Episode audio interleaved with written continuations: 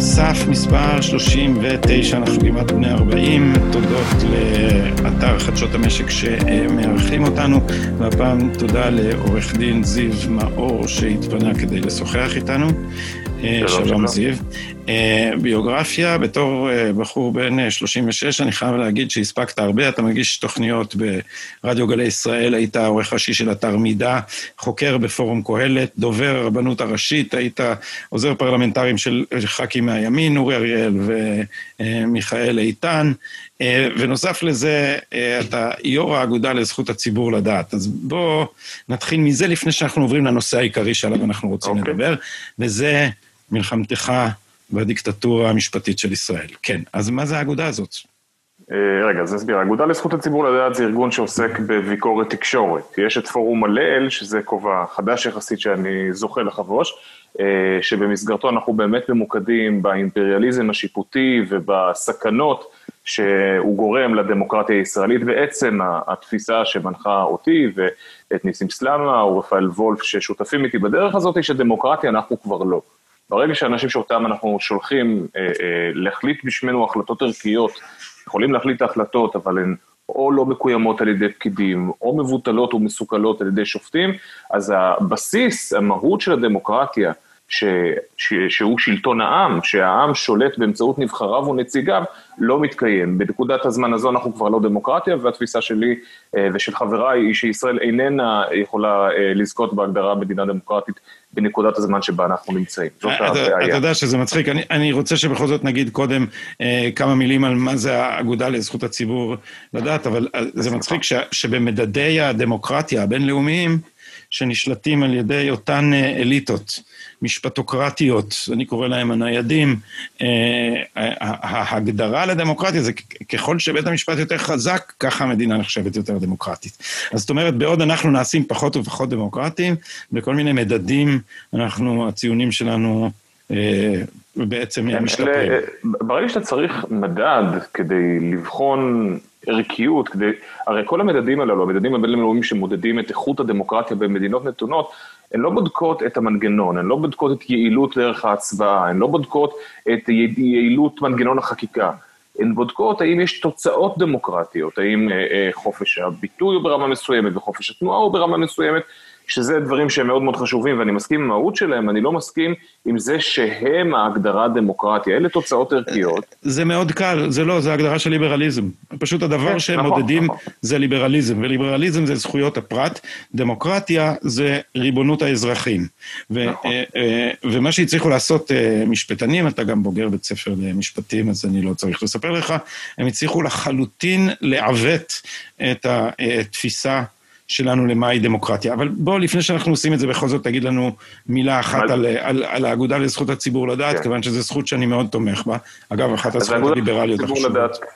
כמובן. היא עמותת ביקורת התקשורת הוותיקה בישראל, הוקמה ב-1995, לא על ידי, אני הייתי אז בכיתה ה', הקים אותה פרופסור אלי פולק, יחד עם דמויות כמו עוזי לנדאו ויובל שטייניץ. במשך 20 שנות קיומה הראשונות העמותה הזו עסקה בתיווך בין הציבור לבין נציבי קבילות הציבור ברשות השנייה, ברשות השידור, כדי לשכנע את האנשים האלה שמשהו לא בסדר בתקשורת, והגישה הזו לא כל כך עבדה, לקח כמה זמן להבין שהרגולטור הוא לא הפתרון אלא הבעיה. ושהרשות השנייה שנועדה, או לצורך העניין גם רשות השידור, שנועדו להגן על האינטרס הציבורי כפי שהוא בא לידי ביטוי בתקשורת, לא מגנים על הציבור מפני העיתונאים, אלא העיתונאים מפני הציבור. אה, זה, זאת התחושה שליוותה אותי כאשר אני נכנסתי לניהול האגודה ב-2016, ומאז הכיוון שלנו הוא קודם כל לפרק את השידור הציבורי, אין שום הצדקה לשידור ציבורי במאה ה-21. אפשר להתווכח אם הייתה לו פעם הצדקה בכלל, אבל עכשיו בוודאי שאין, שאין ויכוח, זה אה, מדיניות שמאל סוציאליסטית שהמהות שלה זה התערבות אה, בחופש הביטוי ופעילות שאמורה להיות מוסדרת על ידי כללי השוק. וכמובן הרגולציה העודפת אה, שאנחנו רואים ברשות השנייה, התערבות בהפרדה תאגידית בין שידורי הבידור לשידורי החדשות, הפרדה בין האינטרסים המסחריים של בעלי חברות החדשות לבין, לבין ארגוני החדשות עצמם. אם, אם אנחנו שואלים את עצמנו, אם אני שואל את עצמי כאיש ימין, למה לצורך העניין אמנון אברמוביץ', דמות צנועה ביותר, עדיין מופיעה על המסך בפריים טיים, הוא ממשיכה לקבל משכורת גבוהה, למרות שלפחות 60% מאזרחי ישראל שמצביעים ימין בוודאי סולדים ממנו, התשובה היא שהבעלים של חברת קשת, לצורך העניין דרורית ורטיים, לא יכולה לעשות עם זה שום דבר, משום שהדירקטוריון של חברת החדשות, שהיא המעסיקה של אמנון אברמוביץ', לא נמצא בשליטתה, אלא בשליטת הפקידים שנמצאים ברשות השנייה. זו דוגמה למנגנון רגולטורי שקצת מסובך להבין אותו, אבל הוא אחד מני רבים, שבעצם יוצר חוצץ בין החברה הישראלית, שאמורה להיות הסובייקט של חופש הביטוי הזה, לבין הממסד התקשורתי בישראל, שחי בתוך תיבת תעודה, הוא כלל איננו חשוף לרגשות ולרכשים של הציבור, ולכן ממשיך להתנהל כפי שהוא מתנהל. אה, זה, זה ניסוח מאוד מאוד נדיב לומר שהוא חי בתוך תיבת תעודה ולכן הוא לא רגיש. הוא אה, באופן מובהק מנסה להנדס את מה שהציבור הישראלי יחשוב, והדוגמה, רק לפני כמה זמן היה פה, אה, התארח אצלי יגאל כרמון, ראש ממרי, שהביא את הדוגמה המפורסמת שנחום ברנע סירב לפרסם מידע על מה שערפאת אומר בערבית. אה, על הסכם אוסלו, מחשש שזה יפגע בתמיכה הציבורית בהסכם אוסלו. אז אם ככה העיתונות עובדת, אם העיתונות אה, עוסקת בהנדסת אה, אה, התודעה הציבורית ולא בדיווח על המציאות, אז האמצעים שלה למלא את השליחות הזאת הם לא במקרה מנותקים מרחשי לב הציבור, הם עומדים בניגוד לרחשי לב הציבור. אז... נכון, אבל... כן, סליחה. הנקודה שצריך לחדד, אתה הבאת דוגמה מתקופת הסכמי אוסלו, תקופה שקדמה לאינטרנט המהיר, קדמה לפייסבוק, ובאמת כל מה שהיה לנו זה שיקולי המערכת של ידיעות אחרונות. מה שקורה בעשור האחרון, והעובדה שיש לנו אמצעי תקשורת חלופי שאין לו עורך אפקטיבי, בעצם גורם לכך שאנחנו יכולים לשפוט את ההתנהלות הזו של התקשורת כמידע ששיקולי עריכה שכאלה מנסים אה, אה, למנוע מאיתנו, בסופו של דבר מגיע דרך, דרך הרשתות החברתיות. ואז אתה רואה קודם כל את הנהירה של הציבור הישראלי ימינה, משום שהוא שופט בצורה שקולה את המידע שמגיע אליו דרך הרשתות החברתיות, אבל למרות הנהירה הזאת ימינה, גופי תקשורת שאמורים להיות מסחריים, וכמו כל גוף מסחרי אחר, להיות מש, מושפעים ממה שהציבור רוצה ואוהב, לא מושפעים. מה גורם לזה שערוץ 12, ערוץ מסחרי, עדיין מעוז שמאל, למרות שפעם אחר פעם מזה עשור עולות ממשלות ימין. והתשובה היא שההתערבות הרגולטורית באמצעים שונים חוצצת בין הדברים האלה, וגורמת לזה ששיקול דעת מערכתי מהסוג שהזכרת עדיין שולט בכיפה. אה, זה לא שהרשתות החברתיות אה, חפות מזה, אנחנו רואים באופן, נגיד, בוטה, טוויטר מצנזרים את אה, טראמפ. אנחנו רואים שאסור להגיד אף מילה נגד Black Lives Matter, כי זה שיח שנאה. מצד שני, לאדון חמינאי בטהרן מותר לקרוא להשמדת לא רק המדינה היהודית, אלא גם לרצח יהודים באשר הם, וזה... שיח של המדוכאים, אז... אתה יודע, אה, אבל אנחנו, אבל אנחנו... בוא נתמקד במערכת המשפט. אבל אנחנו לא, יש לנו, זמננו, זמננו לא, לא עד כדי כך דוחה, כי כן. אני רוצה לשאול, לנצל את זה שאתה נמצא פה ואת הניסיון שלך כדי לשאול, האם יש משהו לעשות כנגד העובדה שגם אה, אה, שבאמצעים נסתרים בעצם רשתות כמו פייסבוק שבה יעלה הסרטון הזה, אנחנו רואים שמאחורי הקלעים, הם, אנחנו יודעים גם מעדויות מבפנים, שהם אה, מתמרנים את הדעות ב... ב, באופן נסתר. האם יש, האם אתם מטפלים גם בדברים כאלה והאם יש מה לעשות לדעתך? לא, חד וחלק ובאופן עקרוני אנחנו לא מטפלים בדברים כאלה. התפיסה שלנו היא שפייסבוק, טוויטר ויוטיוב הם רכוש פרטי. אה, ומי שלא מעוניין אה, אה, להיעזר בשירותים של, של החברות הפרטיות האלה, יכול פשוט להפסיק לעשות את זה. ואם מספיק אנשים יעשו את זה, אז בנקודה מסוימת המסר, המסר יעבור. אני לא מתעלם מהדברים שאמרת, ובוודאי שיש לי ביקורת על הדרך שבה פייסבוק נוקטת באופן אפקטיבי פגיעה בחופש הביטוי, אבל אני גם לא יכול להתעלם מהעובדה שהאלטרנטיבה או כשאתה מדבר על מה יש לעשות, מה יש לעשות, להפעיל כוח ממשלתי נגד הדבר הזה, היא בוודאי הרבה יותר גרועה. כי אם אתה נותן לפקידים בממשלה אה, איזושהי סמכות לבוא ולהחליט, האם כאשר פייסבוק קיבלה החלטה עריכתית כזאת או אחרת, קיבלה החלטת מדיניות כזאת או אחרת, היא ביצעה פעולה נכונה מבחינה ערכית, אתה נמצא בטריטוריה הרבה יותר מסוכנת. יש דברים שהם... אתה, אתה ליברטריאן אה, לא, אני לא ליברטריאן. יותר עקבי בעניין חופש הביטוי, נגיד ממני, כי אני, כי אני נגיד יותר קרוב לעמדתו של התובע הכללי בארצות הברית, ביל בר, שאמר, תשמעו, אנשים, רשתות כמו פייסבוק רוקדות על שתי החתונות, מה, מה הם עושים בעצם? אני לא זוכר איך זה נקרא, סעיף 200 ומשהו. אומר, את, אתם, אתם קיבלתם פטור מתביעות על התוכן, כי טענתם, אנחנו פלטפורמה ניטרלית, אנחנו לא אחראים לתוכן. אה, אז ככאלה קיבלתם פטור מאחריות לתוכן ואפשר, ואתם לא אחראים למה שאנשים מפרסמים אצלכם. אבל אמרתם אחרי זה, רגע, אבל אנחנו לא רוצים שיפרסמו, אה, לא יודע, פורנו קשה, ואנחנו לא רוצים שיפרסמו אה, אה, תעמולה ניאו-נאצית. אז בסדר, את הדברים שהם בניגוד לסטנדרטים הקהילתיים, אנחנו נוריד. אבל בסוף, אתם נוקטים קו מערכתי שמאלי. זאת אומרת, אתם בעצם נהנים מחסינות מאחריות לתוכן שלכם, אבל רוצים את הסמכות לקבוע מה יהיה התוכן אצלכם. אז לא תחליטו לא או זה או זה. אני לא מקבל את הטיעון הזה. אני לא מקבל את הטיעון הזה משום שכאשר אנחנו אומרים שפלטפורמות כמו אה, פייסבוק פטורות מאחריות נזיקית או פלילית למשהו שמישהו שהוא לא פייסבוק מפרסם על גבן, אז בעצם אנחנו אומרים, לא אני ביצעתי את הפעולה, אוקיי, בדיוק כמו שמי שמייצר לוח, לא אחראי למה שמישהו כותב על הדבר הזה. אה, תגיד, יצרן לוחות, אין לו את הזכות ברגע שהוא מכר את הלוח למחוק אה, אה, אה, ביטוי שלא נראה לו. נכון, אבל זה לא משנה. זה של פייסבוק, זה שלהם, זה שייך להם, זה רכוש שלהם.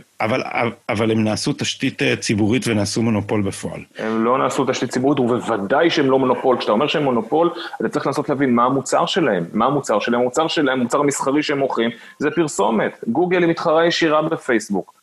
טוויטר היא מתחרה ישירה בפייסבוק, הם לא מונופול. זה שבמקרה בטוויטר ופייסבוק, שתי הרשתות הדומיננטיות, שהן מתחרות לא רק על המוצר שהוא הפרסומת, אלא גם על הפלטפורמה, יש הטיה שמאלנית, זאת עובדה אובייקטיבית שאי אפשר להתווכח איתה, ואנחנו כאנשי ימין צריכים כל הזמן לשאול את עצמנו למה. אבל דבר נוסף שאנחנו אנשי ימין צריכים להגיד לעצמנו, בלי להתפשר ובלי לעשות לעצמנו הנחות, זה שבלי מרק צוקרברג השמאלני, הימין בישראל לא היה קרוב בכלל איפה שהוא נמצא כרגע. ההבדל בין מה שעשה נחום ברנע לבין מה שעושה מרק צוקר, צוקרברג, הוא שאצל צוקרברג מותר להגיד הכל, חוץ ממה שהוא החליט שאסור והחלטות שלו לא הוגנות. ולעומת זאת, אצל, אצל, בחדשות 12, 13, גלי צה"ל, תאגיד ידיעות אחרונות, רק אותם קומץ אנשים זוכה לדבר. אני לא יכול לדבר בידיעות אחרונות, רק אותם אנשים, אסור לדבר, אף אחד לא נשמע חוץ מאותם אנשים שהעורך החליט, ולפעמים הוא ברוב חסדו נותן לאיזה מישהו שהוא קצת ימני לדבר. זה ההבדל המהותי. אני, עם כל הביקורת שלי על המדיניות של פייסבוק, על המדיניות של יוטיוב, אני, אני שומע את הזעקה של דניס פרגר שיצא לקמפיין נגד יוטיוב בנושא הזה, אני שומע את זה ואני לא יכול להתעלם מזה, ואני אומר, אני אסיר תודה לפלטפורמות השמאלניות האלה על פתחון הפה שהם נתנו לי ושכמותי, ברור לי לחלוטין שהימין לא היה קרוב בכלל איפה שהוא נמצא היום, בלי השמאלנים האלה שסותמים לנו את הפה. אז הנה אני, אני אתן לך טיעון על למה אה, אפילו לשמאל לא כדאי... לנהל צנזורה שמאלית ברשתות החברתיות. אני חושב שאחד מהדברים שאנחנו רואים באמריקה עכשיו, הוא שהדמוקרטים לגמרי הלכו שבי אחרי תיבת התעודה של טוויטר ושל פייסבוק, והיה נדמה להם שכל אמריקה בעד המהומות והפורעים והאלימות של Black Lives Matter. ולקח להם עד אה, הסקרים ש, של זמן הוועידות של שתי המפלגות הגדולות, כדי, כדי פתאום להבין, רגע, אבל רוב האמריקאים לא חושבים שזה ששוטרים הרגו את אה, ג'ורג' פלויד זה סיבה מספיק טובה כדי לרסק את החנויות בכל מרכזי הערים. ופתאום הם נבהלו, מפני שהמחיר של... אה, של תיבות תעודה והמחיר של צנזורה של דעות מתחרות הוא שגם העמדה שלך מתנוונת בסוף פוליטית. טוב, כן, בסדר. אמר את זה ג'ון סטיוארט מיל כשהמציא את הרעיון של חופש ביטוי כיסוד בדמוקרטיה.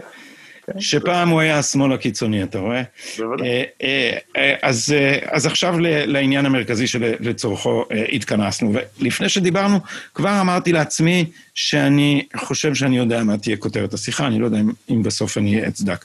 אבל מכל מה שהבנתי וקראתי ודיברתי עם אנשיך, אתה מציע בעצם, אתם הקמתם ארגון שמציע דרך אפקטיבית לאלץ את הפוליטיקאים להפסיק להיכנע בפני מערכת המשפט. זה תיאור uh, סביר?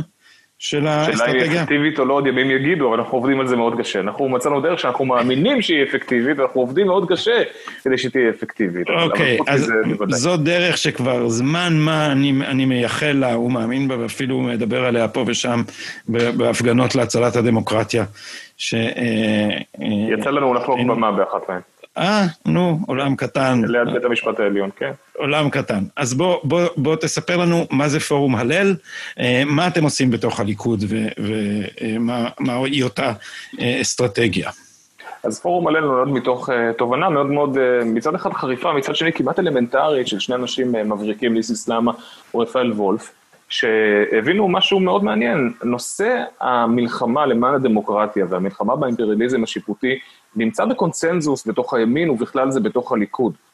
אפילו אדם אחד בתוך, ה, אה, אה, אה, בתוך הליכוד פנימה, אתה לא תמצא שאומר לבית המשפט, יש את הלגיטימציה לצורך העניין למנוע משר הביטחון לתת את ההוראה להרוס את ביתו של מחבל. ואף על פי שהערכים האלה נמצאים כל כך עמוק בקונצנזוס, אין קבוצה בתוך הליכוד שממוקדת בנושא המסוים הזה. עכשיו נסביר לצופים אה, שפחות בקיאים מה זה אומר קבוצה בתוך הליכוד. בליכוד יש סדר גודל של 150 אלף מתפקדים, הם ניגשים חודשיים לפני כל בחירות כלליות, ובוחרים את רשימת הליכוד לכנסת, והם מאורגנים בצורה לא פורמלית בקבוצות. לקבוצות יש אה, מנהיגים שיודעים לתת אה, אה, הנחיות לחברים עצמם בקבוצה, להצביע להוא, להימנע מלהצביע לזה, וכך בעצם נעשית חלוקת הכוח בליכוד. אז יש בתוך הליכוד קבוצות שעוסקות, שמרכזות את נהגי המנהיגים. זה הדבר שבשמו השלילי נקרא קבלני קולות? אה, לא, אני לא רוצה לקרוא לו קבלני קולות, אני גם לא רוצה להתייחס לזה בצורה שלילית בכלל, כי זאת הדמוקרטיה במיטבה ובמהותה, והסלידה שיש לאנשים ממה שלפעמים נראה או מוצג כחוסר אסתטיקה של הדמוקרטיה, היא לא מוצדקת בעיניי, זאת הדמוקרטיה. קבלני קולות זו תופעה שהייתה בעבר והייתה ממוקדת באמת ברווח האישי האינטרסנטי של מי שהצליח לרתום כוח פוליטי רב. והדבר הזה קיים, אבל האינטרס האינטרסנטי היום, כאשר הרשימה אה, מתמנה על ידי 150 אלף איש ולא 2,000 חברי מרכז כפי שהיה לפני 2003, האינטרסים הם לגיטימיים. יש לי הרבה מאוד ביקורת על 20 אלף נהגי מוניות שמאוגדים בליכוד ומצליחים בכוח הזה למנוע מבשורת אובר להגיע לרחובות ישראל. הרבה מאוד ביקורת יש לי, אבל אני לא באמת יכול להאשים אותם. השימוש שהם עושים בכלי הפוליטי הוא שימוש לגיטימי. אה, בזה שהם התפקדו לליכוד ומשפיעים על פוליטיקאים. זה בדיוק מה שאנחנו עושים בפורום הלל. אנחנו שמים אה, אה, אה, על ראש שמחתנו, וכמאמר ז'בוטינסקי כחד נס, את הסוגיה המשפטית. יש לנו עמדה לגבי ארץ ישראל והסכסוך הישראלי-ערבי, יש לנו עמדה לגבי אה, אה, שוק חופשי וכלכלה, לאנו אני מתכוון לכל אחד ואחד מאיתנו שמרכיבים את הקבוצה, אנחנו לא אומרים על זה מילה. אנחנו, כמו קאטו הזקן, נלך לכל פוליטיקאי שיסכים לשמוע אותנו, ואנחנו נגיד שוב ושוב ושוב ושוב, הדרך להצלת הדמוקרטיה עוברת במלחמה שערה, באימפריאליזם השיפוטי ובסמכויות היתר ששופטים מופקדים נטלו לעצמם. אה, זאת אומרת שאתם אה, אה, תהפכו את הנכונות להילחם כנגד האימפריאליזם השיפוטי ל...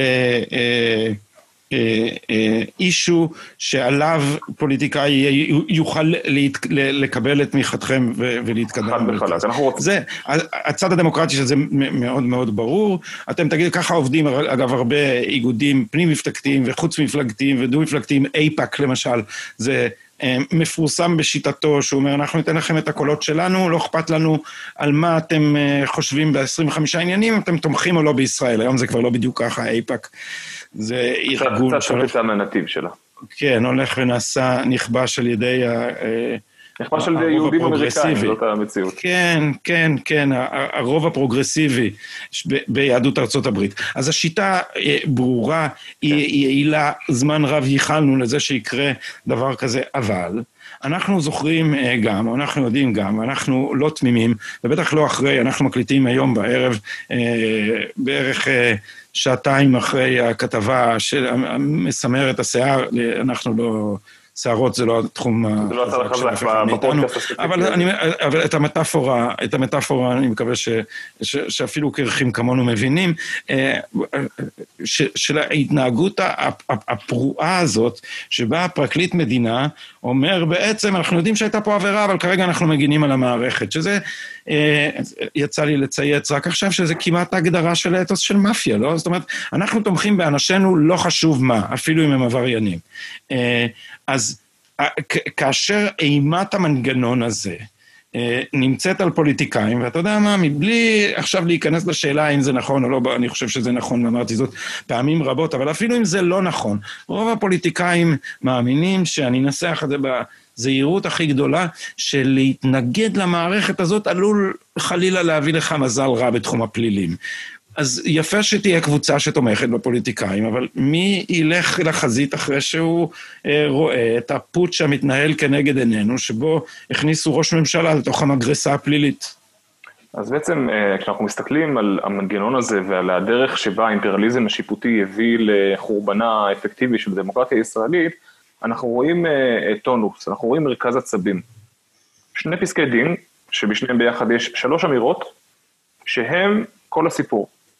פסק דין אחד מאוד מאוד מפורסם זה פסק דין המזרחי, שאמירה רלוונטית בהקשר שלנו היא בית המשפט מוסמך לבטל חוקים. פסק דין שני, שגם הוא מפורסם במידת מה, זה אה, פסק דין... זיו קבע לך אחד האורות? קבע האורות.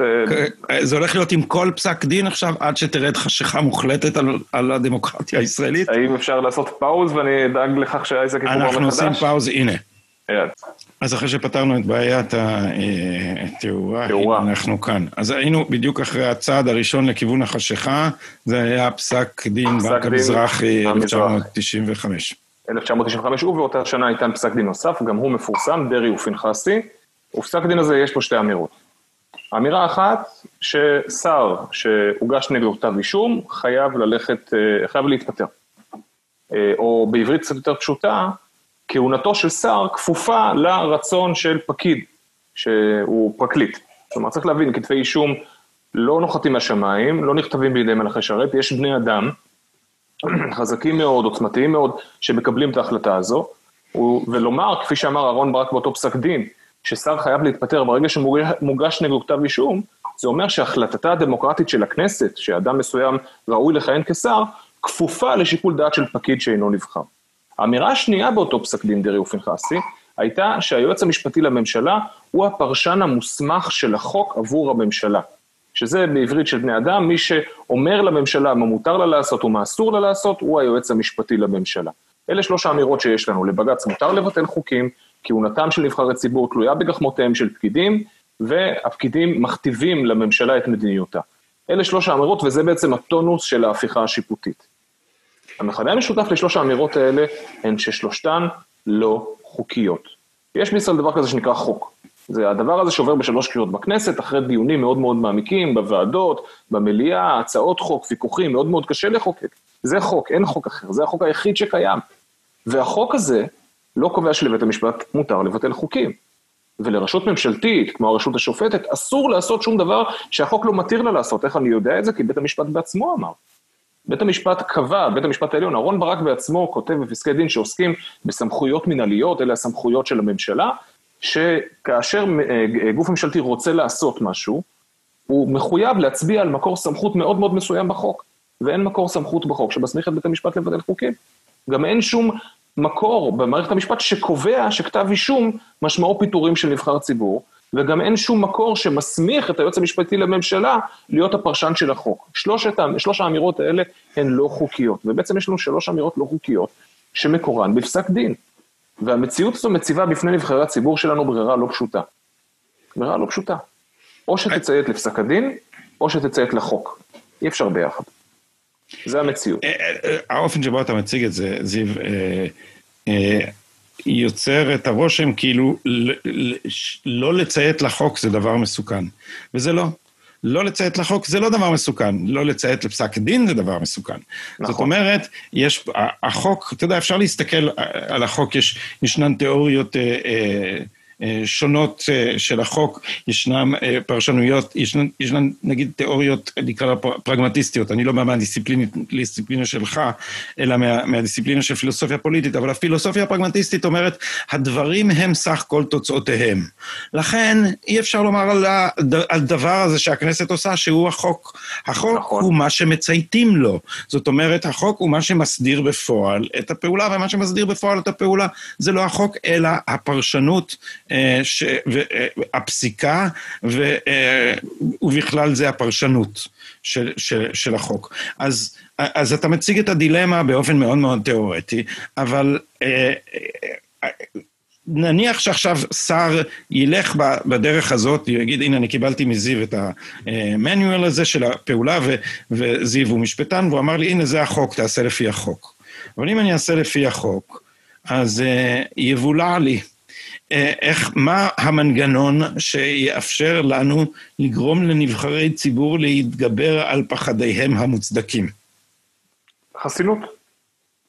יש, יש חסינות בחוק הישראלי, היא נכה, מוגבלת, קידמת, לא אפקטיבית, עוד מעט נדבר אולי טיפה על המגבלות שלה, אה, אבל היא קיימת. ואני יכול לומר שאני כשלמדתי מדע המדינה, סליחה, כשלמדתי אזרחות בתיכון, דיברו על המוסד הזה של החסינות, ואני זוכר את המורה דקלה אומרת בצורה מאוד מאוד ברורה, זה משהו שנותנים למנהיגים שלנו, כי אנחנו מרגישים שהם מורמים מעם.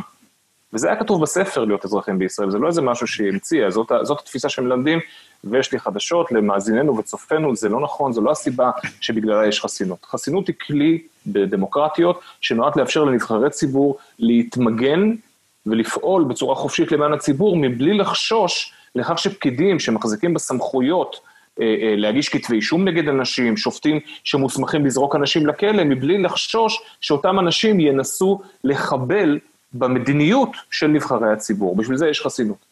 ובשביל זה באופן עקרוני ומהותי, לכתחילה, לחברי כנסת מותר לעבור על החוק. החוק אומר שמותר להם לעבור על החוק.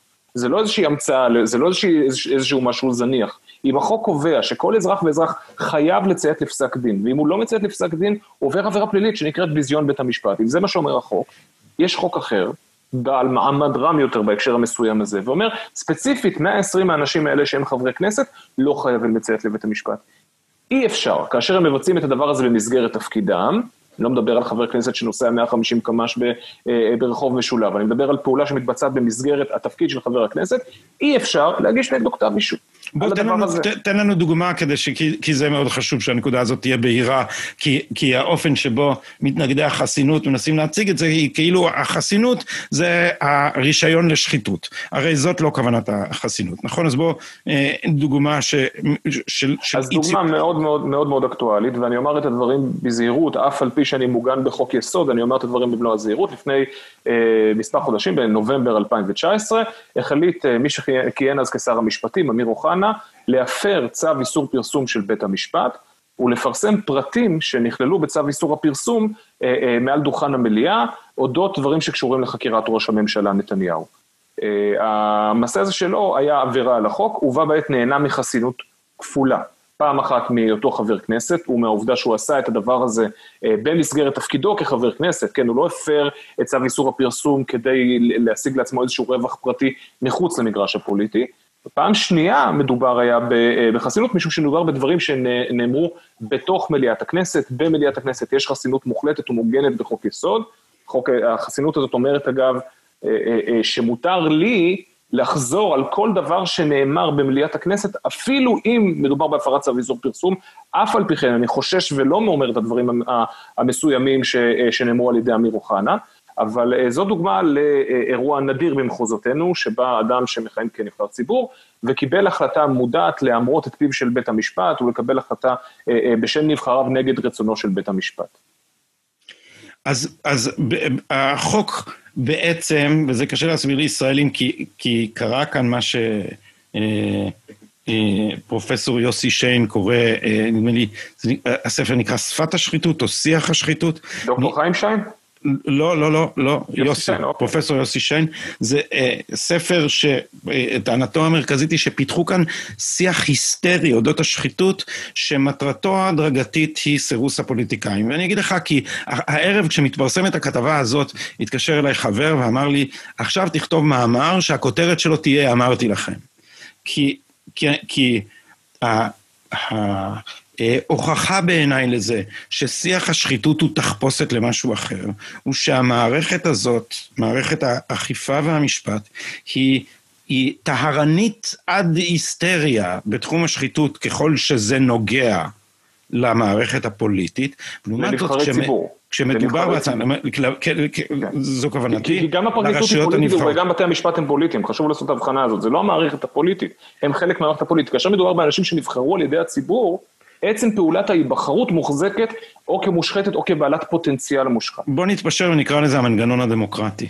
אוקיי. ההתקפה היא על נבחרי ציבור, כלומר על הדמוקרטיה, וכשלעומת, ויש להם קריטריונים אחרים לגמרי כשיש ניגוד עניינים בבית המשפט העליון, אפילו לנשיאת בית המשפט העליון. עכשיו אנחנו רואים את הדברים הממש ניגודי עניינים מטורפים ש, אה, שנחשפו אה, אה, בכתבה הזאת של עמית סגל, אודות חוקר בכיר במשטרה שמתעסק בדברים הקשורים בתיק... נמצא במערכת יחסים... אלפיים, בזמן שהוא נמצא במערכת יחסים רומנטית עם זה, ואז אומרים שכן, היה ניגוד עניינים, אבל אומר אחד מבכירי הפרקליטות שבפועל הוא לא עשה שום דבר מוטה. אז זאת אומרת, מכילים איזה קריטריונים... אה, סופר אה, מתירניים כשמדובר בעצמם, וסופר מחמירים כשמדובר באחרים. ו, וזה לא, זה לא רק חולשת אנוש, שאני סולח לעצמי ואני, ואני מחמיר עם אחרים, שזה חולשת אנוש מן המפורסמות, אלא זה מגמה. זאת מגמה ש, ש, שהתפקיד שלה הוא להחליש את הפוליטיקאים כדי לחזק את המשפטנים. זה חלק מההעברה ההדרגתית של הריבונות עצמה, של סמכות ההכרעה הפוליטית האחרונה, היא זולגת בהדרגה מהמערכת, ש, מהרשויות הנבחרות, אני מקבל את התיקון שלך, אל, אל כן. מערכת המשפט. אל, אל הפוליטיקאים שאינם נבחרים. אז החסינות היא מחסום בפני הדבר הזה, ו... אה, וצריך לומר... אני רוצה לומר משהו, גדי, על מה כן. שאמרת על עניין השפה. אה, נקודה מאוד מעניינת. אחד הספרים המעניינים שקראתי בשנים האחרונות היה ביוגרפיה של אלברט שפר. אלברט שפר היה אה, שר הפנים של היטלר. עכשיו, אני לא הולך ומפעיל פה את חוק גודווין, אני לא הולך להשוות בין מישהו למשהו לנאצים, אני הולך לספר דוגמה מאוד מאוד מעניינת. דווקא מנערותו של אלברט שפר, מהתקופה שבה הוא היה ילד צעיר שגדל והתבגר ברפובליקת ויימאר, ומה שמספר הביוגרף, אה, יואכים פיין נראה לי שמו, אה, הוא מספר שהמילה דמוקרטיה בתקופה הזאת הייתה מילת גנאי. יואכים פסט, נדמה לי, אם אני לא טועה, אבל יכול להיות שאני טועה. יואכים פסט. זה ביוגרף של היטלר, כן, כן לא חשוב. אה, מכל מקום, המילה דמוקרטיה הייתה מילת גנאי. ממש לכתחילה, אנחנו מתייחסים אליה כמילה קדושה, שם התייחסו לזה כאל ביזוי, הוכח אמפירית נכון לאותה תקופה, ששלטון זה נושא מורכב מכדי להפקיר אותו בידיים של דלת העם, וצריך לתת לאנשי מקצוע אה, אה, לטפל בנושא הזה, וזה היה אחת מהנחות היסוד שבסופו של דבר הובילו אה, חלק ניכר מהעם הגרמני, עד שליש ממנו, לא יותר מזה, לתת אמון במפלצת הנאצית. היום בחברה הישראלית ב-2020 עושים למילה פוליטיקה את מה שעשו למילה, למילה דמוקרטיה לפני מאה שנה בגרמניה, הופכים את הדבר הזה ללא לגיטימי לחלוטין. בסוף בסוף פוליטיקה היא הדלק והיא המנוע של המנגנון הדמוקרטי. לפעמים זה לא הכי אסתטי, בוודאי לא תמיד נעים לעשות את הפעולה של ללכת ולבקש ולקושש קולות, אבל מה שאנחנו רואים, הת, התהליך הסמנטי שדיברת עליו, של אה, אה, לייחס שחיתות אינטרינזית דווקא למנגנון הפוליטי, מגיע מדמוניזציה של המוסד פוליטיקה עצמה. מי שאיננו עוסק בפוליטיקה, הפקיד נתפס כאדם טהור לחלוטין, שמה שמניע אותו הוא אך ורק האינטרס הציבורי, הם אשכרה אומרים את זה, כאילו שמישהו הסמיך אותם בכלל להעריך מהו האינטרס הציבורי, ואילו הפוליטיקאי חושב רק על עצמו ועל הכיסא הבא שלו, כאילו שהדרך היחידה שלו להיבחר היא, היא לעשות מה? היא לרצות את הציבור ששלח אותו. אז זו אמירה מאוד מאוד חשובה על הסמנטיקה. פוליטיקה זה דבר קדוש לא פחות מדמוקרטיה. אה, אז אתם בונים בתוך הליכוד מנגנון כוח. אני, ואני מתכוון פה במובן הטוב של המילה, אני הולך בעקבותיך, פוליטיקה זה לא מילה גסה, כוח זה דבר אה, מבורך. בכלל, אה, המוסרנות החדשה, האולטרה-ליברלית, ש... מחזיקה בקיץ' מוסרי, שבו חולשה זה טוהר וכוח זה רוע. אה, הציונות הייתה מהפכה בחיי היהודים בזה שהיא אמרה שכוח זה לא דבר רע.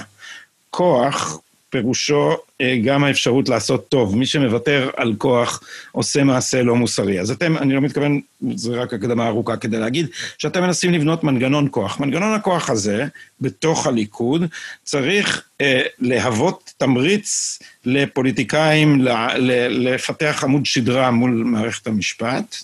אה, כדי ל, ל, ל, אה, לפרום או לגלגל לאחור את שלושת החטאים שעליהם אה, דיברת. אז מה אתם אומרים לאנשים? אתם ניגשים לאנשים ואתם אומרים מה? ראשית, הדבר, המשפט, אחד המשפטים הראשונים שאנחנו אומרים בפגישות האלה זה אי ציות לבית המשפט הוא חלק מהמסורת הדמוקרטית של דמוקרטיות מפוארות בעולם, כמו ארצות הברית וצרפת. כמה אנשים נשארים אחרי שאמרתם את המשפט הזה? אנשים מאוד מאוד מסתקרנים. זה משפט שמעורר סקרנות. אה, תראה, אני בעצמי אה, פריק של ההיסטוריה של ארה"ב במאה ה-19, לכל אחד יש את הסיעות שלו, אבל... אה, בבקשה, הגעת למקום הנכון, זיו. אני חי את התקופה הזאת כמו, אתה יודע, כמו... אני קורא את החומרים האלה יותר ממה שאני קורא את ישראל היום של אתמול בבוקר. זה הסיפור, וכמובן, שני הסיפורים המפורסמים, שתי פרשיות אי הציות הגדולות של המאה הזאת, שזה אנדרו ג'קסון לא מציית לנשיא בית המשפט העליון ג'ון מרשל ב-1830, הוא מבצע טרנספר באינדיאנים, ונתבע משפט... נקבע משפט שהוא לא בדיוק אמר. שהוא לא נאמר. אנדרו ג'ק, לא, ג'ון מרשל החליט שג'ון מרשל יבצע. נכון. אה, אה, זה, הוא לא אמר, אבל זה, אבל זה, פחות, זה מה שהוא עשה. אבל זה פחות או יותר מה, ש, מה שקרה. כן. אז, אז ניתן טיפה רקע ל, אה, לאנשים שהם לא, אתה יודע, שייכים למועדון הרחב מאוד שלך ושלי, של פריקים של היסטוריה של ארה"ב במאה ה-19, אז האינדיאנים עשו צרות לא פשוטות למתיישבים האמריקנים באותה תקופה. ארה"ב הייתה אז רצועה צרה לאורך החוף המזרחי, והתגוב, והדעות בתוך החברה האמריקנית היו, היו חלוקות מה יש לעשות עם האינדיאנים, האם להתייחס אליהם כאל אומות עצמאיות ולחתור להסכמי שלום איתן, או שמא להתייחס אליהם כאל נתינים אמריקאים, ואז יש לממשל זכות לעשות איתם כל מיני דברים, כמו לדוגמה להעביר אותם למקום אחר. זה היה הנושא בבחירות של 1828, שבהם ניצח אנדרו ג'קסון את הבחירות השניות שלו, אם אני לא טועה. אה, אה, על הטיקט הזה, אני הולך לעשות טרנספר לאינדיאנים, שבט הצ'ירוקי עתר לבית המשפט אה, העליון, נשיא בית המשפט העליון שכיהן כבר 27 שנים באותו תפקיד, ג'ון מרשל. הוא האיש ש-27 שנים לפני כן, ב-1803, כתב את פסק הדין הבעייתי מרבורי נגד מדיסון, שלא יהיה לנו זמן להתעכב עליו עכשיו, אבל... אבל, אבל שגם בארצות הברית צריך לומר שבית המשפט הוא שהמציא את הזכות לביקורת שיפוטית. הזכות לבטל חוקים, בניגוד מפורש לאמור כן. בפדרליסט ובחוקה. אה, אה, כתב אה, ג'ון מרשל, אני פוסל את החוק שמסמיך את מדינות ארצות הברית לעשות טרנספר לאינדיאנים. החוק ש... על זה היו הבחירות, לזה הצביעו האמריקנים. אגב, אני לא שופט לטוב או לרע, זה, זה אירוע אסוני מנקודת מבט של זכויות אדם, זה לא הנקודה בכלל. זה מה שבחרו האמריקנים, בא בית המשפט העליון ואומר, אני יודע יותר טוב מהציבור האמריקני, והתגובה של נשיא ארה"ב, בפעם הראשונה בהיסטוריה של הדמוקרטיה שבה בית המשפט התיימר לבטל חוק, הייתה, לא. אז כתבת, אז כתבת פסק דין שמבטל חוק, אנחנו מעריכים מאוד את עמדתך, אבל היא לא תיושם, משום שאני, אומר אנדרו ג'קסון, אני אחראי לציבור, אני זה שנשלחתי לידי הציבור כדי לבצע את המדיניות הזאת, ולכן אני אבצע את המדיניות שלשמה נבחרתי, אף על פי שאתה כתבת פסק דין לא חוקי שמבטא אה, אה, מחשבה אחרת. זה היה האירוע אה, הראשון. אני אומר רק בהערה מוסגרת, ש, שסטיב בנון, שפעם אפשר היה להגיד עליו שהוא אחד האידיאולוגים אחד האידיאולוגים של הימין האמריקני, אבל זה עבר. של טראמפ, כל הזמן משווה את טראמפ לאנדרו ג'קסון. ואחת הסיבות היא כמובן ההתנגדות שלהם, אצלם האקטיביזם השיפוטי הוא הרבה הרבה יותר מתון מאשר אצלנו, אבל, אבל uh, בכל זאת הם מתנגדים לדוקטרינה שנקראת uh, judicial supremacy, כאילו uh, עליונות, עליונות בית המשפט. אז, אגב, אולי יש בהשוואה הזאת גם מימד פסיכולוגי משכנע, כיוון שאנדרו ג'קסון שוכחים עכשיו איזה חתיכת פרא אדם גס רוח ומופרע הוא היה. אז אה, בהחלט בממדים טראמפיסטיים, למרות שלא היה לו טוויטר. אז זאת פרשה אחת. כן. ובכן. לא, כן. זאת פרשה אחת, יש גם את הפרשה השנייה של, של לינקולן, אבל לפני שמגיעים אליה, היסטוריוגרפית חייבים לעצור בעוד תחנה משמעותית, שזה פסק הדין המפורסם דרד סקוט. שגם עליו צריך להבין, להתעכב. למה צריך להתעכב עליו? משום שאחד השקרים הכי, אה, אה, אה, הכי נפוצים שהאימפריאליזם השיפוטי בישראל מספר לנו, זה שאם אנחנו לא נרסן את הדמוקרטיה המהותית, את המנגנון הזה שבו אנשים הולכים לקלפי, מצביעים, הכנסת מחוקקת חוקים ברוב בכנסת, אם אנחנו לא נרסן אותו, יקרה לנו... עריצות הרוב, כן, זה פשוט המונח כן, שמשתמשים. עריצות הרוב.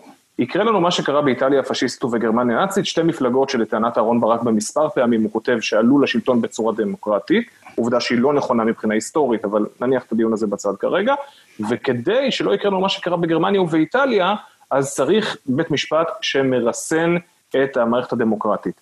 שוב, הטיעון הזה לא מחזיק, כי היה בית משפט חזק ברפובליקת ויימר לפני הנאצים, נזרוק את כל זה הצידה, ובואו נבדוק מה מסוגל בית משפט חזק לעשות. אנחנו עושים פסט פורוורד, אנחנו עכשיו ב-1856, עבד בשם דרד סקוט, אה, אה, האדון שלו נפטר, והוא טוען שמכל מיני אה, סיבות משפטיות, האדון שלו לא יכול להוריש את העבד הלאה כרכוש ליורשיו. הולך לבית המשפט ואומר, אני צריך להיות עכשיו אדם חופשי כי האדון שלי נפטר. יושב שם שופט בשם רוג'ר טייני, ונשיא בית המשפט העליון של ארה"ב, והוא אומר שני דברים בפסק הדין הזה. הדבר הראשון שהוא אומר, אתה לא יכול אתה לא יכול לעתור. בדיוק כמו שכרכרה לא יכולה לעתור, או שולחן לא יכול לעתור, אדם שחור לא יכול לעתור. ואם אני מצטט את פסק הדין, האדם השחור הונמך לטובתו שלו מקיום שיח פוליטי עם האדם הלבן, וזוהי אקסיומה שלא ניתן לערער עליה. זה ציטוט מתוך דרד סקוט. הוא ממש אומר, האדם השחור הוא כמו חפץ. והדבר השני ש, אה, אה, שהוא אומר, אם הייתי דן בתיק הזה, והוא אומר את זה בצורה מפורשת, לא, לא, הוא לא אומר אם הייתי, אף על פי שהוא קבע שהוא לא יכול לדון כי לדרד סקוט אין זכות עמידה כי הוא כמו כרכרה, אף על פי שהוא אומר את הדבר הזה, הוא הולך ואומר, החוק שמכוחו אתה מתיימר להיות חופשי, חוק שנקרא פשרת מיזורי, החוק הזה אני מבטל אותו. אני עושה, אני מבטל חוק כדי להגן על זכויות חוקתיות של מיעוט. מהי הזכות החוקתית? חופש הקניין. מיהו המיעוט? בעלי האחוזות בדרום. מהו הקניין? העבדים. העבדים. יפה, והוא מבטל חוק, וכתוצאה מביטול החוק הזה, איזון מאוד מאוד עדין שנשמר בין הדרום לצפון מתפורר, ובתנועת דומינו פורצת בסופו של דבר מלחמת האזרחים שגבתה את חייהם של כמה? 800 אלף אמריקנים? 600 וקצת אלף אמריקנים. 600, 600 אלף אמריקנים, אה, אה, והסיפור הזה חשוב כדי שנבין שבפעם הראשונה שבה בית המשפט מתיימר לבטל חוק, שזה אנדרו ג'קסון והאינדיאנים, הוא נכשל כישלון מעשי. בפעם השנייה בהיסטוריה של הדמוקרטיה, שבה בית משפט מתיימר לבטל חוק, הוא מצליח הצלחה מעשית, אבל כישלון מוסרי טוטאלי, פסק דין גזעני שנזכר לדיראון עולם בדברי ימי המשפט, והוביל למלחמה עקובה מדם. אבל אם, אנחנו... אני, אם אני מנקה לגמרי את השיח המוסרי מזה, אולי אפשר להגיד בפשטות, מי שחושב שאקטיביזם שיפוטי אה, מגן על עמדה כזאת או אחרת, אה, טועה בטעות מאוד פשוטה. להעביר את הכוח לידי בית משפט שיש בו שופטים ליברליים, זה אומר שיכפו יותר ליברליזם, אבל להעביר את הכוח לבית משפט, אם יש, ישתנה ההרכב ויהיו בו שופטים שמרנים, האם אתם לא מבינים שיקרה בדיוק הפוך, ועכשיו בית המשפט יהיה בעד העבדות, נגד זכויות האדם, נגד, נגד ביטול הסגרגציה, נגד... נכון, נכון, מה שאתה אומר כרגע, לצערי או לא לצערי, זה לא נכון, כי כשאני מסתכל לדוגמה על בית המשפט שלנו ב-2020, כן. אני רואה שיש לנו לפחות שני שופטים שהם שמרנים, אולי אפילו אולטרה שמרנים, שזה נועם סולברג ואלכס שטיין.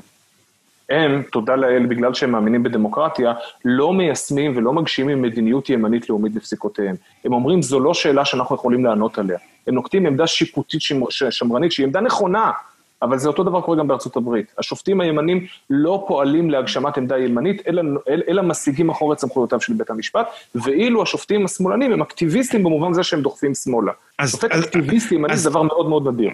אז אני, אני, אני מבין ומקבל את, את, את הביקורת, אבל אם, אם נסתכל, אני חושב, על הדינמיקה הזאת לטווח ארוך, אם מוקד הכוח יעבור לידי בית המשפט, אתה לא יכול לצפות לנצח שהימנים או השמרנים יהיו אלה שירצו לקחת את הכוח חזרה מבית המשפט. אתה יכול ליצור מצב שאם זירת המאבק היא בסופו של דבר רק בית המשפט, אז מי שיעלה בתוך המערכת הזאת יהיו שופטים ימנים אקטיביסטים, שיגידו, רבותיי, אם זה המשחק, אם זה המשחק, אנחנו גם נשחק אותו. אתה לא חושב שזה יכול לקרות? לא, אני, יכול, אני תלמיד של אה, אה, תומאס סואל, הספר שלו, עימות בין השקפות, אה, אה, עושה ניתוח מאוד מאוד מעניין, לא רק בתוכן של עמדות פוליטיות, או דווקא לא בתוכן של עמדות פוליטיות, זה יותר באנטומיה. הוא לא שואל האם אתה ימני או שמאלני לפי השאלה מה אתה חושב, האם צריך אה, אה, לעשות אה, טיהור אתני ביהודה ושומרון או למסור שטחים תמורת שלום. הוא לא שואל את השאלה הזאת. הוא שואל מה האמצעים שבהם אתה משתמש. האם אתה תעדיף להשתמש ב, אה, בקולנוע, בתרבות, בשיח ויצירה, או שאתה תעדיף להתמקד במחקר, ב, ב, אה, בחקיקה, אה, בפעולות כלכליות. אוקיי. Okay. וה, והוא מצביע על זה שבתוך ה-DNA של האקטיביזם השיפוטי כרעיון, הוא ביטוי שמאלי. מי שילך לכס השיפוט כדי לקדם רעיונות שמאלנים יהיה אקטיביסט. מישהו ימני לא יחפש את כס, מישהו אקטיביסט ימני לא יחפש את כס השיפוט, ואנחנו רואים את זה, אני, אני חייב לומר לך, אני לא רוצה לנקוב בשמות, אבל כאשר עבדתי בפורום קהלת, היו שם שני משפטנים מאוד מאוד מאוד בכירים, מאוד מאוד ימנים ושמרנים ולאומיים, שהיו כשירים להתמנות לבית המשפט העליון, ושרת המשפטים איילת שקד פנתה אליהם וביקשה שיתמנו, שיציגו את מועמדותם כשופטים בבית המשפט העליון, והם סירבו. אמרו, עכשיו אנחנו בתור חוקרים במכון מחקר ומרצים באוניברסיטה, יכולים לכתוב מה שבא לנו, לומר מה שבא לנו, להצביע על מה שבא לנו, לפי, ו, ושופטי השמאל בישראל עושים בדיוק את זה, אומרים מה שבא להם, כותבים מה שבא להם. ברגע שאני, לפי תפיסתי, הופך להיות שופט, אומר אה, אה, משפטן בכיר ימני, אני גוזר על עצמי שתיקה, שאני לא רוצה אותה, לא בשביל זה הלכתי להיות משפטן. לפי תפיסתו את, את, את השיפוט. אז, אז בואו בוא רק נסמן את המחלוקת, אני רוצה ל, ל, לעזור לך לפתח פה את עמדתך עבור, עבור כן. צופינו, אבל לסמן את אז אני רק המחלוקת. אתקדם לסיפור ההיסטורי, נתקדם ללינקולן. אבל בהערת שוליים על הדבר הזה, אני חושב שהימין איננו מקשה אחת, ואני יכול בקלות לדמיין אה, אקטיביזם אה, משפטי מתנחלי. אני יכול לראות מקרב המתנחלים יוצא ימין דתי בעל גוון משיחי, שיגיד לעצמו, אם זה המעוז אנחנו נשתלט עליו, ומשם אנחנו נכפה את דעתנו, מפני שבעיני בעיני אנשים, נגיד, אה, אה, בעיני אנשים, או נגיד פלג אחד מתלמידיו של הרב צבי יהודה, היה כזה שהאמין שהריבונות היא לא מטרה, אלא רק אמצעי, והיא אמצעי להגשמת מצווה, והמצווה עומדת מעל הכל, ולכן איך מסדרים את זה מבחינת הרשויות, זה לא כל כך משנה, או כמו שאמרו מה. שנכשל, מה שנכשל בתקשורת, או מה שנכשל באקדמיה, ששם זה מותר לכתחילה להגיד, אני רוצה קריירה עיתונאית או קריירה אקדמית כדי לקדם את הרעיונות הימין שלי, מה שנכשל שם לא יצליח במערכת המשפט, בגלל שמערכת המשפט, אם אתה ימני, אתה מלכתחילה מאמין שאתה לא רוצה להיות שופט כדי להיות ימני. זה, זה, זה, זה, מה שנכשל בתקשורת, ודיברנו קודם על הסיבות בתקשורת, לא יצליח במערכת המשפט, זו דעתי, אבל המחלוקת היא לשם שמיים. סימנו את המחלוקת ובוא תמשיך לפתח. בוא נתקדם. את- אז, את- אז היינו, אז היינו ב-1856 בדרד סקוט, והתקדמנו לתוך מלחמת האזרחים. במלחמת האזרחים אה, אה, אה, יש כל מיני סיבות שגורמות לנשיא אה, אברהם לינקולן בשלב מאוד מוקדם של המלחמה להכריז על שטח צבאי סגור במדינה אחת מהמדינות של ארה"ב, שנקראת מרילנד, ובמסגרת השטח הצבאי הסגור הזה מוכנס למעצר מינהלי אדם בשם ג'ון מרימן. הוא היה מחבל מטעם צבא הדרום, אה, הפיל עמודי טלגרף, עשה כל מיני דברים רעים. בא הצבא ובמסגרת ההסמכה שהוא קיבל מהנשיא לינקולן, שולח אותו לכלא ללא משפט, והוא עותר לבית המשפט העליון, פוגש שם את אותו רוג'ר טייני, ורוג'ר טייני כותב פסק דין והוא אומר, "אה, אה, לינקולן יקר, אתה לא יכול לעשות את הדבר הזה, אתה לא מוסמך לזרוק אנשים לכלא ללא משפט, החוקה אוסרת עליך לעשות את הדבר הזה, ובבקשה תשחרר אותו.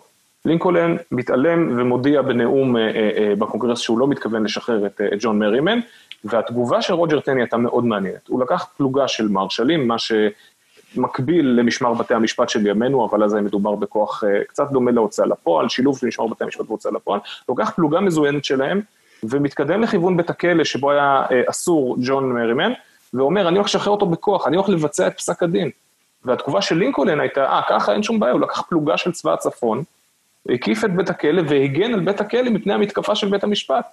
והיה רגע אחד בהיסטוריה של ארה"ב, באמצע מלחמת האזרחים, שבו הרשות השופטת והרשות המבצעת עמדו כהרף עין ממערכה מזוינת ביניהן. בדקה ה-90 רוג'ר טני, השופט, אה, אה, אה, השיג את צבאו, ולמעשה השיג צבאו, אמר אני לא, אני לא מוכן. אהרון ברק נכון. מן המפורסמות אומר שאם תהיה התנגשות בין הרשויות, השאלה למי יישמעו הטנקים, נכון? נכון, נכון, וזה זאת הנקודה, ש- זו ההתמודדות שלנו, אבל הנקודה האמיתית היא ש- שהאירוע הזה, שבו אה, אה, רוג'ר טני והרשות השופטת מצמצו ראשונים, זה מה שעיצב את מערכת היחסים שבין הרשות המבצעת והרשות המחוקקת בארצות הברית לבין הרשות השופטת. כאשר בית המשפט, עכשיו צריך להבין, פסק הדין של רוג'ר טייני בעניין הזה היה מוצדק מבחינה משפטית. לפי החוקה, אסור היה ללינקולן אה, אה, לבצע את הפעולה הזאת שהוא עשה, במשפטית זה נקרא לשלול את זכות ה habeas corpus, לא ניכנס לזה כרגע. גם מתוקף סמכויותיו, סמכויותיו בשעת מלחמה, הוא לא יכול כן, לעשות את משום זה? שהחוקה אומר, אומרת שמי שמוסמך לבטל את ה habeas corpus בשעת מלחמה, זה רק הקונגרס, לא הנשיא.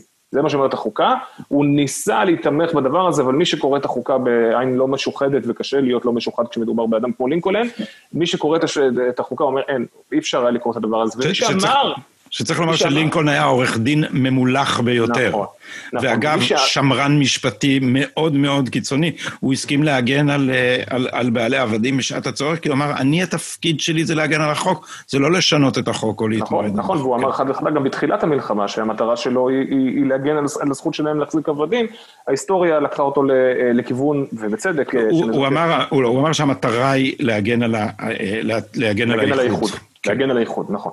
אה, והנקודה המעניינת לגבי אה, לינקולן בהקשר הזה, שהוא בעצמו, לפני בחירות האמצע, אני לא זוכר את השנה המדויקת, אתה צריך אה, לחדד לי את הנקודה הזאת, בבחירות האמצע שהיו באמצע המלחמה, הוא אמר... 64. 94, הוא אמר, אני הפרתי את החוקה. אני הפרתי את החוקה ועכשיו, אזרחי ארה"ב היקרים, אתם תחליטו האם אתם מענישים אותי ומתגמלים אותי על הפרת החוקה הזו, והוא נבחר ברוב גדול, הוא נבחר ב landslide בבחירות האלה, ואחרי, ואחרי שתקפו אותו על הפרת החוקה, והוא המשיך עם אותו אקט, הוא המשיך עם הפעולה הזאת של שלילת habeas corpus, ואמרו לו, אתה מפר את החוקה, והוא אמר, חבר'ה, אני לא עובד אצל החוקה, אני עובד אצל הציבור האמריקני. והציבור האמריקני ידע טוב מאוד, כי אתם טרחתם להגיד לו שאני הפרתי את החוקה לפני הבחירות, ואף על פי כן הם בחרו בי. זה הציבור שאצלו אני עובד, הם יכולים להגיד מה שאתם רוצים על החוקה. זה, זה צריך האירוע... להגיד שזה דבר מאוד מאוד מאוד נדיר אה, בארצות הברית, כי, כי, כי קדושתה של החוקה היא חלק מהאופן שבו... שבו כל המנגנון הזה עובד. אז כלומר, לינקולן נגע פה באמת בדבר שאפשר לעשות אותו אולי בזמן מלחמת אה, אזרחים. אה, ספק אם אפשר לעשות אותו בזמן אה, מלחמה אחרת, מלחמה שהיא נגד נכון. לא, לא אמריקאים. ועדיין, מאז בית המשפט במובן מסוים יודע את גבולותיו, יודע שאי ציות נמצא על השולחן. אני יכול להביא עוד מלוא החופן דוגמאות לאי ציות בהיסטוריה של, בהיסטוריוגרפיה המשפטית של ארה"ב. אה, גם טראמפ עשה את זה לפי הספירה שלי נכון לעכשיו 17 פעמים. אמנם הוא הפר 17 פעמים את אותו פסק דין ועשה את זה בשלושת החודשים הראשונים לכהונתו. על אה, המגבלת ההגירה. לא, לא. אלא? זה משהו מאוד מאוד טכני ומשעמם. אגב, אובמה הפר את פסק הדין הזה, המסוים הזה, שש פעמים. אה, ב-1996 קבע בית המשפט העליון שחוק שהקונגרס רצה להעביר, שמעניק לנשיא ארה"ב את הסמכות להטיל וטו על סעיפי תקציב, הוא לא חוקתי. בגלל שהחוקה לא העניקה את הסמכות הזו לנשיא, אז ב-1996 פסל בית המשפט שורה של חוקים מאוד מאוד ספציפיים שעסקו בנושא הזה, אה, ובעצם פסל חוקתית את הפרקטיקה הזאת של, אה, אה, של הטלת וטו על, על, על סעיפי תקציב שנקבעים ברשות המחוקקת. ו... וזהו, וקלינטון לא חזר על התרגיל הזה, בוש לא עשה את זה, אובמה שש פעמים שיתף פעולה עם חוק שכזה שהועבר על ידי הקונגרס והטיל וטו על סעיפי תקציב, וטראמפ בעצם מיד עם כהונתו, כחלק מהרפורמות blue ribbon שלו, הרפורמות לביטול אה, בירוקרטיה, הסמיך את עצמו אה, אה, להטיל וטו על תקציבים לרשויות פדרליות שונות, כדי בעצם להביא לסגירתן ולשחרר מחסומים בירוקרטיים בארצות הברית. אז עכשיו הוא עושה משהו כזה עוד פעם, עם עין יותר על הבחירות, כי אני, החדשות מהיום, אני עוד לא כן. ראיתי אפילו את הפרטים, שהוא אמר שמדינות שלא יאכפו את הסדר נגד מהומות אנטיפה ו Black Lives Matter, הוא ישלול מהם תקציבים פדרליים.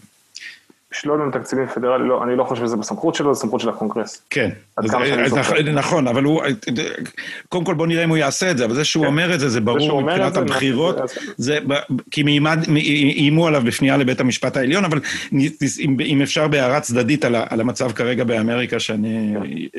יומם וליל חרד לגביו ועוקב אחריו, זה לא משנה מה יקרה עם זה, זה חלק, זה איש תקשורת, זה חלק ממסגור השיח. עכשיו אם הדמוקרטים יפנו לבית המשפט לערער על הדבר הזה, זה עדיין, הם עדיין בתוך המסגרת שלו שאומרת, אני מגן הסדר ואתם מגיני הבלגן. אז בין שזה חוקתית יצליח לו ובין שלא, אה, תעמולתית, תעמולתית זה עובד. אז הגענו, עברנו את מלחמת האזרחים, הגענו עד, אה, הגענו עד טראמפ ובארצות הברית, את ה, המסר המצטבר הוא בארצות הברית שיש גבולות אה, לא רק לפסיקה אלא גם לחוקה. אה, אני, אגב, המסר, יש גבולות לחוקה, הוא מסר שאני לא אומר אותו בשיחותיי עם, עם נבחרי ציבור מהליכוד, משום שחוקה אין לנו, ואני כופר אה, בחוקה המומצאת של אהרן ברק. אה, כאשר תהיה לנו חוקה אפשר לדון גם בגבולותיה, אבל זה לא הנקודה. הנקודה היא גבולות הציות לבית המשפט העליון. ועוד אירוע ששווה להזכיר אותו בהקשר הזה, מההיסטוריה הפחות רחוקה, זה 1962 בצרפת. אירוע מאוד מאוד מעניין, שרל דה גול בתחילת האירוע שלנו הוא נשיא צרפת, והוא נשיא כמו אצלנו, דרדלה, בלי סמכויות, נשיא ייצוגי, הוא לא מרוצה מהמצב הזה, העם הצרפתי לא מרוצה מהמצב הזה, והוא רוצה לשנות את המצב הזה.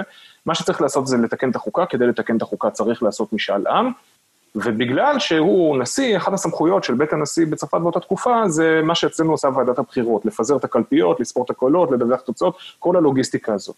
כדי שהוא יוכל לבצע משאל עם, צריך שהקונגרס, סליחה, שהפרלמנט הצרפתי, יעביר חוק שהמהות שלו היא, היום אנחנו עושים משאל עם בנושא כזה וכזה. הוא פנה לפרלמנט ואמר, בבקשה, תעבירו במשאל עם חוק שאומר ככה וככה. והפרלמנט אמר לו, לא, אנחנו לא מעוניינים שתהיה נשיא אה, בסגנון אמריקאי, נשיא חדש, נשיא חזק, נשיא ריכוזי, לא מעוניינים. אה, ואז הוא אמר, סבבה, טוב, גם ככה המנגנון נמצא אצלי, אז אני אעשה את המשאל עם בכל זאת. הלך, פיזר קלפיות, הלך, ביצע את משאל העם, תוך כדי התהליך, תוך כדי ההודעות, עותרים חבורה של חברי פרלמנט לבג"ץ שלהם, שהוא בעצמו אגב מורכב מחברי פרלמנט, לא ניגע בזה כרגע, מועצה חוקתית זה מבנה אה, מאוד מעניין ששווה להתעכב עליו. עותרים לבג"ץ שלהם, ובג"ץ אומר, אה, אדון אה, דה גול היקר, אתה חרגת מסמכויותיך, בבקשה תפסיק את משאל העם הזה שהתחלת, ודה גול אומר, טוב, הוא לא אומר, הוא פשוט מבצע את משאל העם, מבצע את, ה, את, ה, את המשאל, ומנצח ב landslide.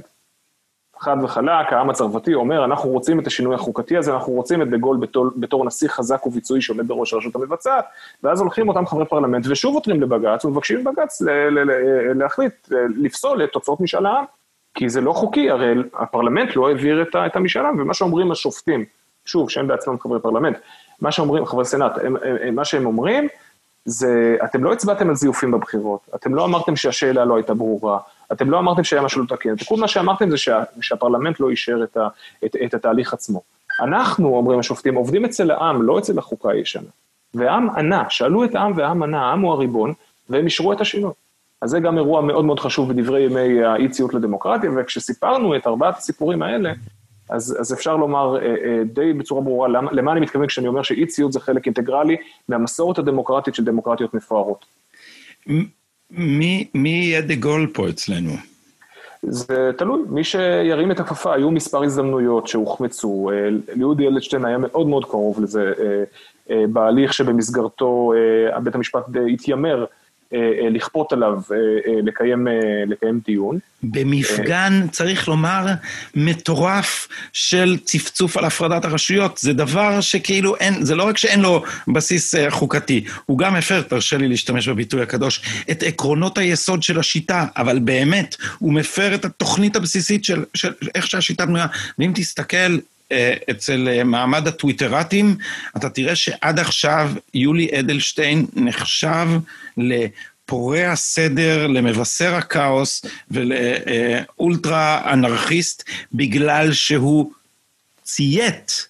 כלומר, הוא לא ציית בעצמו, אבל הוא לא פנה לדרך האי-ציות, אלא התפטר, הדבר המצפוני שאדם עושה...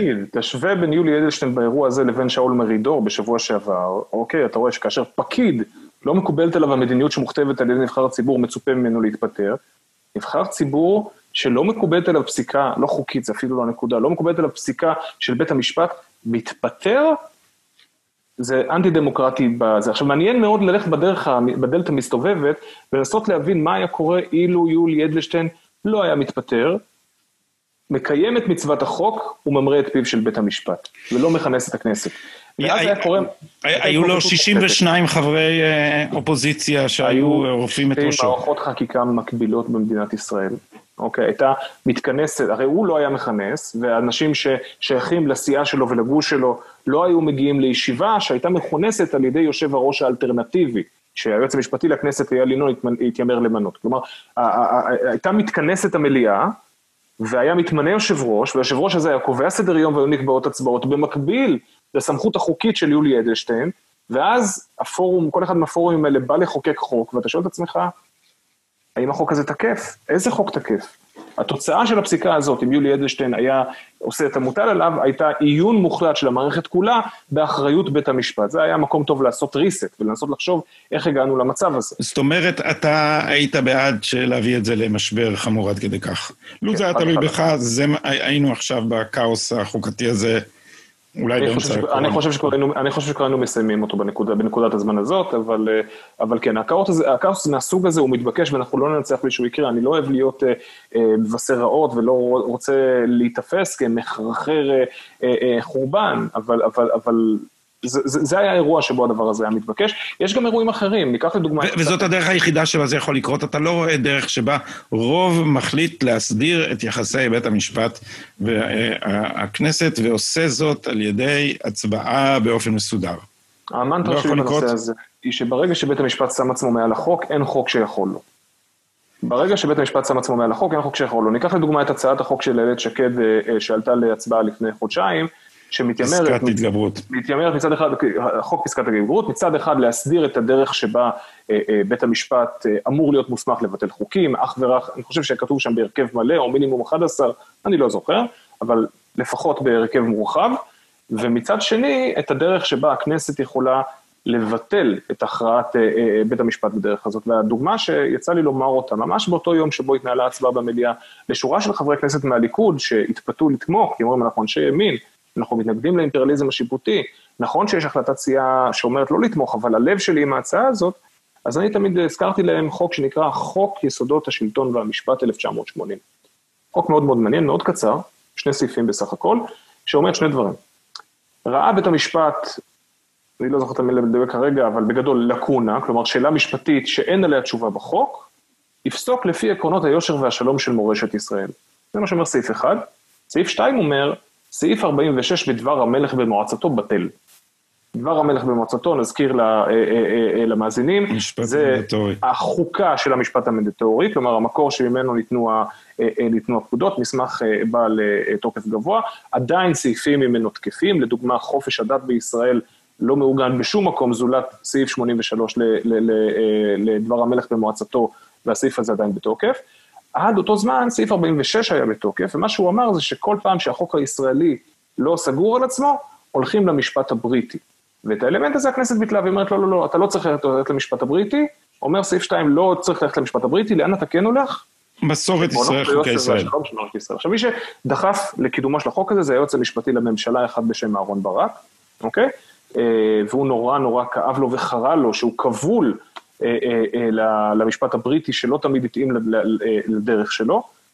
לימים, כשהתמנה לשופט, פסק הדין הראשון שפירש את חוק יסודות השלטון והמשפט, הפסק דין הראשון אומר, עקרונות היושר והשלום הם עקרונות, עקרונות אוניברסליים של זכויות אדם. או במילים אחרות, אני עושה מה בראש שלי. תודה כנסת יקרה ששחררת אותי מכבלי המשפט הבריטי לגבי הנושא של השו"ת והפוסקים והמשפט העברי, נשאיר את זה לפעם אחרת, אני עושה מה שאני רוצה. למה אני מספר את הסיפור הזה? בגלל שגם הצעת החוק של איילת שקד כוללת שני סעיפים. סעיף אחד שבו מסמיכים בפעם הראשונה את בית המשפט לבטל חוקים, וסעיף שני שבו הכנסת מוסמכת באיזשהו תהליך מסובך לבטל את הביטול. אוקיי? אז בית המשפט יתעלם מהחלק השני. הוא יקבע שההחלטה לבטל את הביטול הוא לא חוקתית.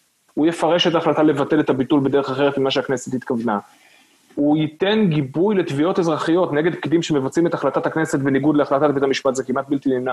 יש אלף ואחת דרכים שבהן בית המשפט יכול לבטל אפקטיבית חוקים של הכנסת בלי לכתוב את המילים חוק זה בטל, כפי שנכתב אה, בסך הכל אה, שני תריסרים של פסקי דין עד עכשיו. יש, אה, יש שורה ארוכה מאוד מאוד של דרכים לעשות את הדבר הזה, ואם בית המשפט לא יבוא לו טוב בעין, ההחלטה של הכנסת לבטל את פסק דינו, יש לו מה לעשות בנושא הזה. גם זה אגב קרה בהיסטוריה שלנו. אם כך אנחנו מגיעים לא, אולי לבעיה התשתיתית העקרונית שנמצאת מעל הכל, הפרשנות התכליתית. בית המשפט לקח לעצמו את הזכות לפרש את החוק גם בניגוד ללשונו. כשאתה מסתכל על כל האמירות הפיוטיות אה, של, של אהרן ברק על מה זה פרשנות, אתה מגלה שבעצם יש לנו בית משפט פוסט-מודרני. בעצם יש לנו בית משפט שאומר אין עובדות, אין אמיתות, אין מילים מובהקות, אין סמלים ברורים, יש רק פרשנות. אין, אני לא, לא זוכר את כל הניסוחים האלה, מילות החוק אינן מבצרים שיש לחובשם באמצעות המילון או כל מיני דברים כאלה. בעצם אה, בית המשפט נטל לעצמו חירות מוחלטת לפרש, איך הוא אמר באיזה מקום, לא, את, אה, לא להישאר נאמן ללשון החוק, אלא לנשמה האופפת אותו. זאת אומרת, במילים פשוטות, להתעלם מהטקסט. אז מה אתה יכול לעשות בכלל במצב הזה? אה, אה, נגיד שאנחנו נביא את הדברים לידי משבר, אבל עדיין יש לך מערכת שכולה מורכבת משופטים שהתחנכו כך. אז, אז אני אומר שוב, המקרה שדיברנו קודם על אדלשטיין הוא באמת מקרה שאם אדלשטיין היה עושה את המצופה ממנו ולא מציית, אז היינו באמת במשבר חוקתי, שאולי הוא נחוץ ואולי לא, אבל יש דברים אחרים שיכולים להביא לידי פתרון אה, אה, בטפטוף. לדוגמה, בית המשפט נתן לפני אה, שלושה שבועות פסק דין לא חוקי שאוסר על שר הביטחון להרוס בית של מחבל. צריך שר הביטחון, אין לי ציפיות משר הביטחון הנוכחי, אבל נשים את זה בצד. צריך שר הביטחון לבוא ולומר את מה שמיוחס לאנדרו ג'קסון מלפני 150 שנה, 170 שנה, לבוא ולומר, שמענו את עמדתו הפוליטית של, את עמדתם הפוליטית של השופטים ג'ורג' קארה ומני מזוז, אנחנו לא נקיים אותה. שנאמר, אסתר חיות החליטה שאהרן ברק יבצע. כן, או, או, או, או משהו, משהו בסגנון הזה, אז אה, אה, אה, לבוא ולומר, לא, כאשר לצורך העניין בית המשפט מורה לשר הפנים אריה דרעי, בניגוד לחוק, להכניס פעילת BDS, וצריך לחדד פה, הכנסת שללה בסעיף 4 לחוק הכניסה לישראל את הזכות של שר הפנים לה, להפעיל שיקול דעת אם מותר לפעיל BDS או לא. זאת אומרת, זה לא שמה שנשלל כאן זה אה, הסבירות של ההחלטה שלו, הוא החליט לא להכניס אותה, ובית המשפט אמר לא, לא, ההחלטה לא סבירה. החוק אוסר גם עליו להכניס אותה. החוק, החוק אוסר עליו, ברגע שהתברר עובדתית שהיא פעילת BDS, אסור להכניס, בית המשפט לא פסל את הקביעה העובדתית אה, שהיא פעילת BDS, ואף על פי כן הביא להכנסתה לישראל בניגוד לחוק, צריך היה שר הפנים לבוא ולומר, תודה רבה בית המשפט, הסמכות היא שלי, ואני קובע שהיא לא תיכנס. היא תוחזר עכשיו, היא תמשיך להיות מוחזקת במשמורת, עד שהיא תואיל בטובה לעלות על מטוס ולעוף מכאן. יכול היה בית המשפט לעשות את זה, אותו דבר גם לשורה של, לחלק מפסקי הדין שעסקו בסוגיית המסתננים. יכול היה דרעי לעשות כך. כן, יכול היה דרעי לעשות כך, יכול היה דרעי, אותו שר פנים בדיוק, גם אה, אה, אה, להמשיך ולהפעיל את מתקן חולות, למרות פסק הדין הלא חוקי של בית המשפט אה, אה, שסגר אותו. אה, יכול היה, שוב אנחנו חוזרים לדרעי, סליחה, זה חוזר אליו, אה, כך יצא, הוא איש השעה. אה, אה, פסק דין לא חוקי נוסף מספטמבר 2017, אה, שחייב להחזיר גופות של מחבלים לחמאס, אי אפשר לפי החוק בישראל להוציא גופת אדם מהקרקע ללא חתימה אישית של שר הפנים, והוא יכול היה להגיד, אני לא חותם, הגופות יישארו בפנים. אבל, אבל הנה אתה מביא דוגמה מצוינת, שבה אפשר לומר שיש לך פוליטיקאי שכבר, אה, אה, איך לומר, הבין מה, איך מרגישה נחת ידה של המערכת כאשר היא נגדו. ובלי להיכנס עכשיו לשאלה מה מידת אשמתו או לא מידת אשמתו, אה, הוא כבר היה סיבוב אחד בכלא, ויכול להיות שפשוט חינכו אותו.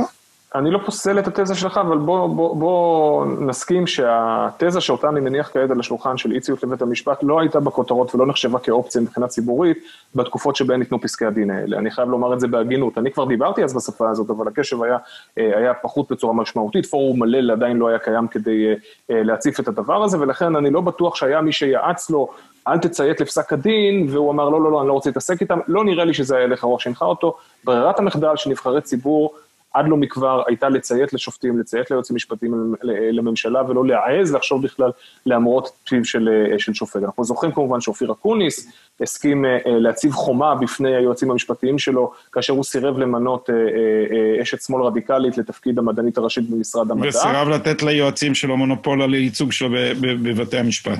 נכון, אגב... זיו, אתה, אתה חושש לפעמים לשלומך?